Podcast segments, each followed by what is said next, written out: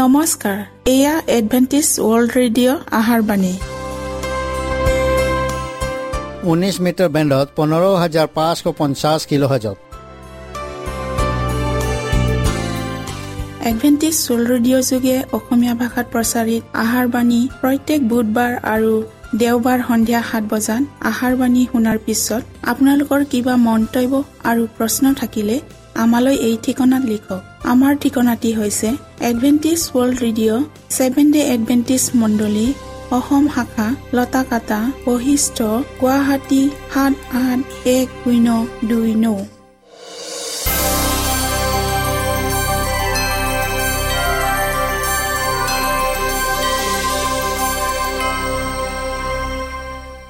প্ৰিয় শ্ৰোতা বন্ধুসকল এতিয়া শুনো আহক এটি খ্ৰীষ্টীয় ধৰ্মীয় গীত।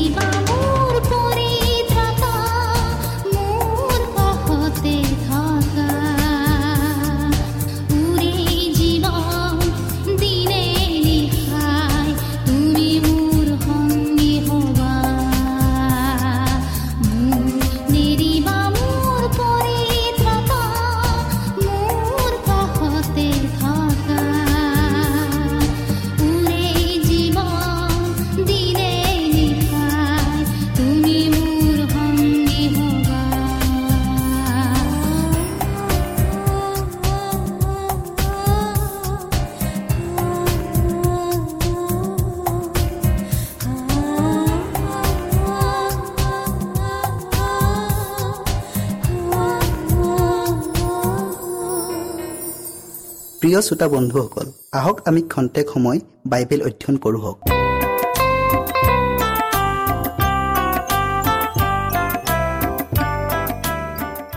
এতিয়া আমি ইব্ৰিয় ধৰ্মৰ ধামৰ বিষয়ে চমু আলোচনা কৰোঁ হওক। আমাৰ বাইবেল শাস্ত্ৰখন এখন নতুন পৃথিৱীৰ পৰা আৰম্ভ কৰি আন এখন নতুন পৃথিৱীৰ সৃষ্টিৰে সামৰণি পৰিছে। এই দুয়োটা নিখুঁত সৃষ্টিৰ অধিকাৰী একমাত্ৰ আমাৰ সৰ্বশক্তিমান আৰু মৰমীয়াল ঈশ্বৰ। পবিত্ৰ বাইবেলৰ প্ৰথমখন পুস্তকৰ দ্বিতীয় অধ্যায়ত দেখা যায় ঈশ্বৰে মানুহক তেওঁ সৃষ্টি কৰা পৃথিৱীখনক শাসন কৰিবৰ অধিকাৰ দিলে।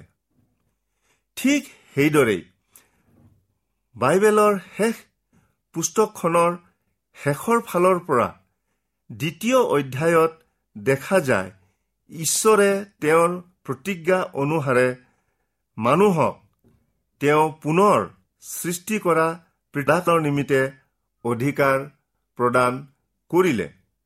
পবিত্ৰ বাইবেলৰ প্ৰথম পুস্তকখনৰ তৃতীয় অধ্যায় যেতিয়া আপুনি পঢ়ে তাত এতিয়া এক অবাঞ্চিত ব্যক্তিৰ অবিৰ্ভাৱ হোৱা দেখা পায়।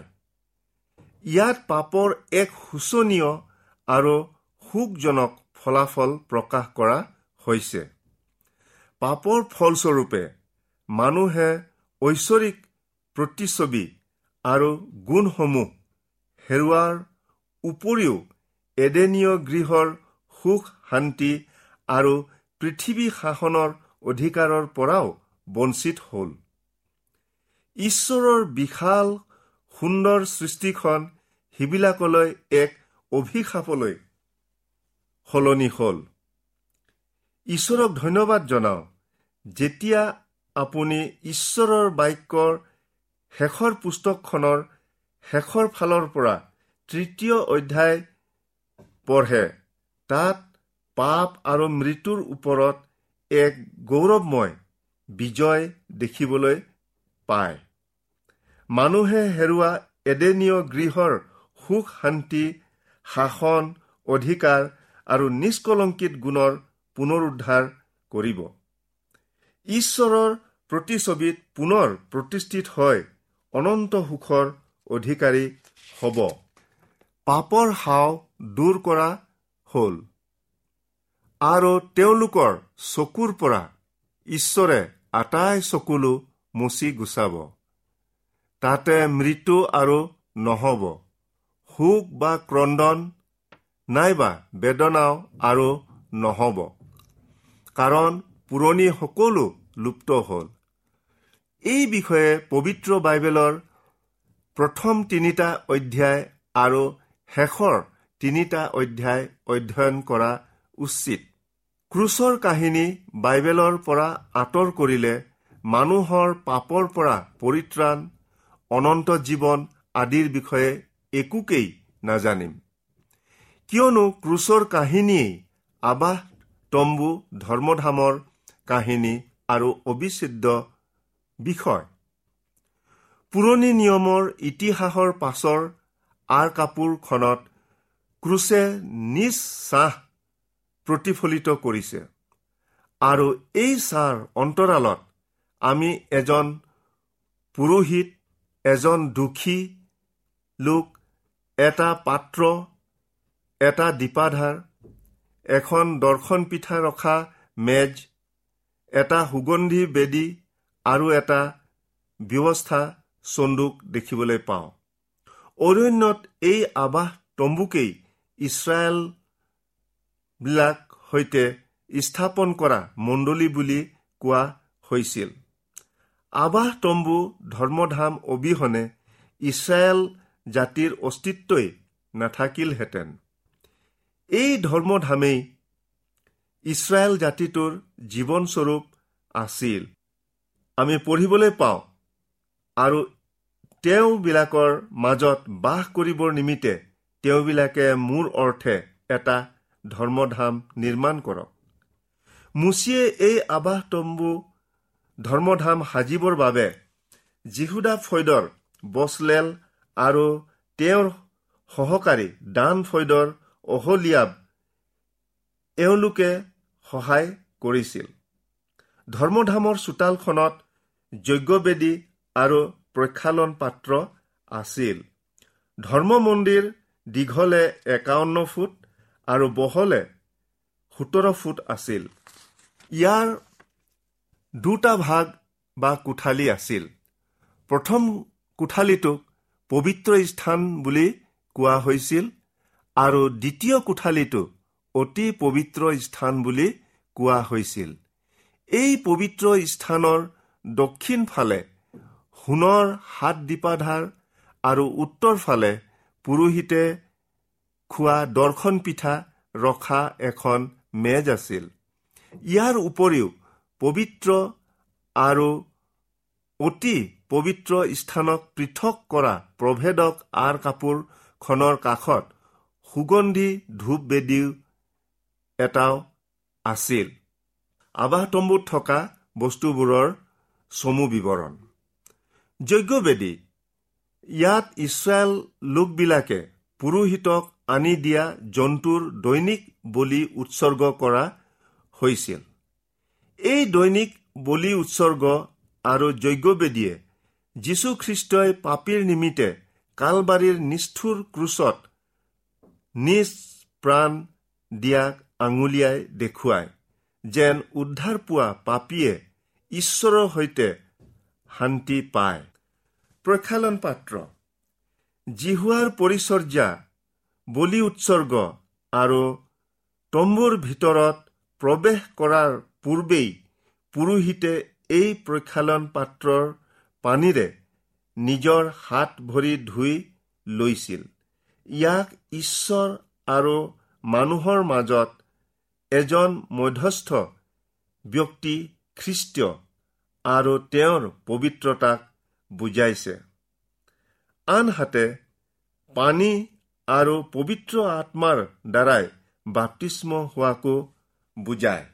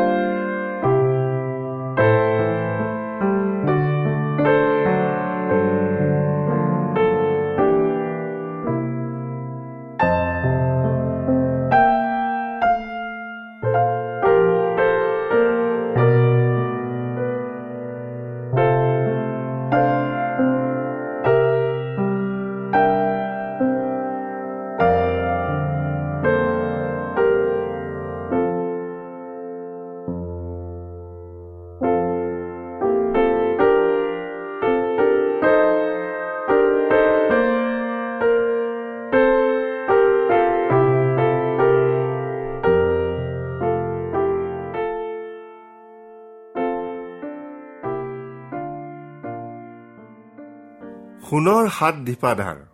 আবাস তম্বুৰ ভিতৰত দিনে নিশাই পোহৰ কৰি থবৰ নিমিত্তে এই চাকি জ্বলোৱা হৈছিল যিবিলাকৰ হৃদয় পবিত্ৰ আত্মাৰ দ্বাৰাই পোহৰ পায় আনকো পোহৰ বিলায়।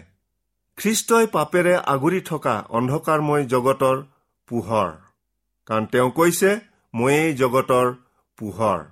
সুগন্ধি ধূপভেদী প্ৰত্যেক পুৱা আৰু গধূলি পুৰোহিতে যজ্ঞবেদীৰ পৰা জ্বলি থকা আঙঠা লৈ পবিত্ৰ আৰু অতি পবিত্ৰ স্থানৰ প্ৰভেদক আৰ কাপোৰৰ কাষত থকা বেদীত সুগন্ধি ধূপ জ্বলাইছিল।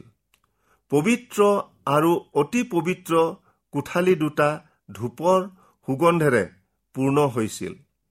ধূপৰ দ্বাৰাই ধূপৰ সুগন্ধই ধাৰ্মিকৰ প্ৰাৰ্থনাকো বুজায়।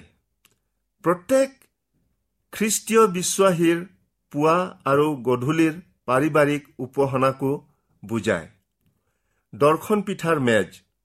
এই দৰ্শন পিঠা পুৰোহিতৰ বাহিৰে আন কোনেও খাব নোৱাৰিছিল। প্ৰত্যেক বিশ্বাম্বাৰে নতুন পিঠা এই মেজৰ ওপৰত থোৱা হৈছিল। এই দৰ্শন পিঠা আমাৰ ত্ৰাণকৰ্তা প্ৰভু যীশুৰ প্ৰতীকস্বৰূপ আছিল। কাৰণ তেওঁ কৈছিল স্বৰ্গৰ পৰা নামি অহা আহাৰ ময়েই। ব্যৱস্থা চন্দুক। এই ব্যৱস্থা চন্দুক অতি পবিত্ৰ স্থানৰ ভিতৰত আছিল।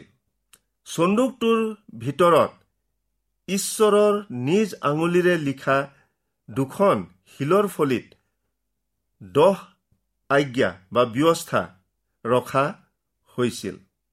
ইয়াৰ বিৱৰণ শাস্ত্ৰত পোৱা যায়। ইয়াৰ বহু বছৰৰ পাছত আন আন পবিত্ৰ বস্তু ৰখা হৈছিল। প্ৰকৃত ব্যৱস্থা বা নিয়ম চন্দুক জোহনে স্বৰ্গত দৰ্শনত থকা দেখা পাইছিল। পবিত্ৰ স্থান।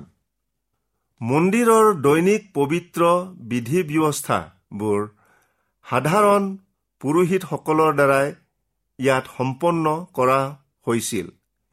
দুখীজনে নিৰ্ঘুণী মেৰ পোৱালি এটা আনি পুৰোহিতৰ আগত নিজ পাপ স্বীকাৰ কৰি সেই মেৰ পোৱালিটো বধ কৰি পুৰোহিতৰ সহায়ত যজ্ঞবেদীত উৎসৰ্গ কৰিছিল আৰু পুৰোহিতে তাৰ তেজ লৈ প্ৰভেদক আৰ কাপোৰখনত দুখীজনৰ নামেৰে ছটিয়াই দিছিল।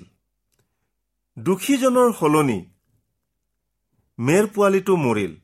তেনেকৈ জগতৰ পাপ নিওতা ঈশ্বৰৰ মেৰ পোৱালি আমাৰ ত্ৰাণকৰ্তা প্ৰভু যীশু খ্ৰীষ্টীয়।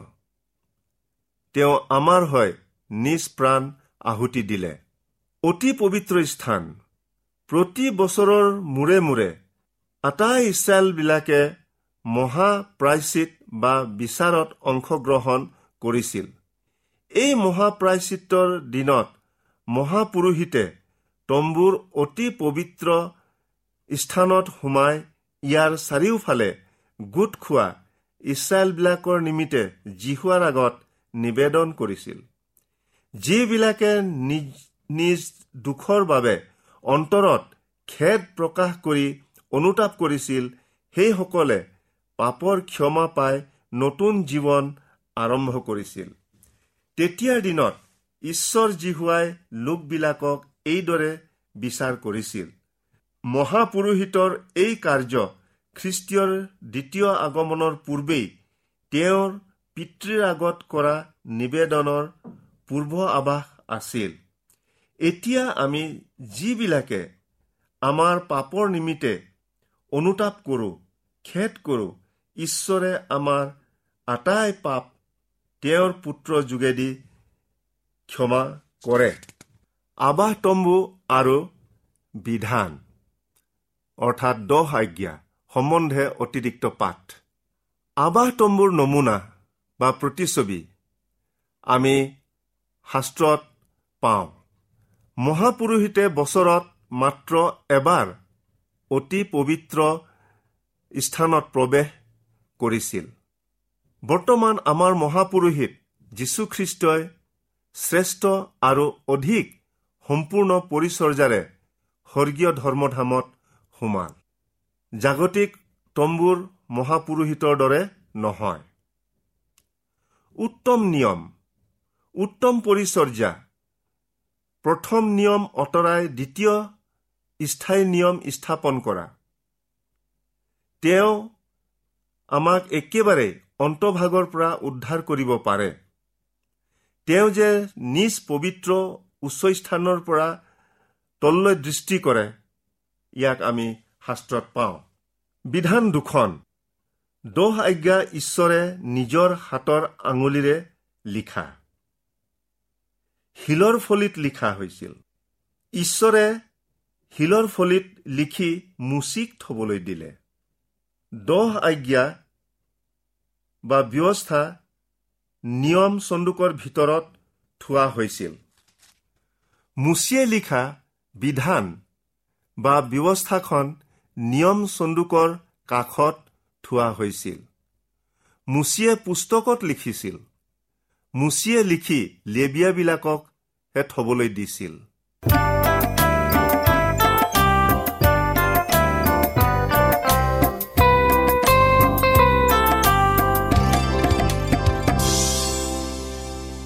ইমানপুৰে আমি বাইবেল অধ্যয়ন কৰিলো। এতিয়া আকৌ শুনো আহক এটি খ্ৰীষ্টীয় ধৰ্মীয় গীত।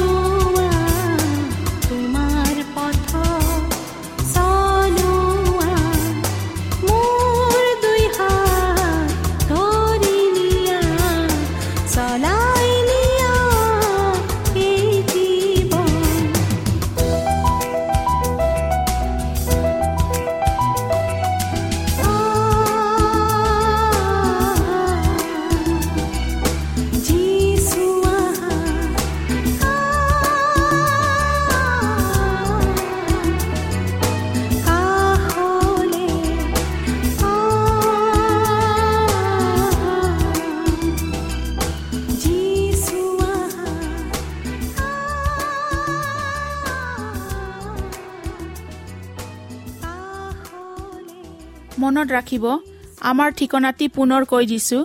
Adventist world radio' Assam region of seven day Adventist voice of hope Latakata Basistha Guwahati seven eight one zero' two nine প্ৰিয় শ্ৰোতা বন্ধুসকল এডভেণ্টিজ ৱৰ্ল্ড ৰেডিঅ' যোগে আহাৰবাণী প্ৰচাৰত আপোনালোকক পুনৰ লগ পোৱাৰ আহাৰে আজিলৈ সামৰিলোঁ। ধন্যবাদ।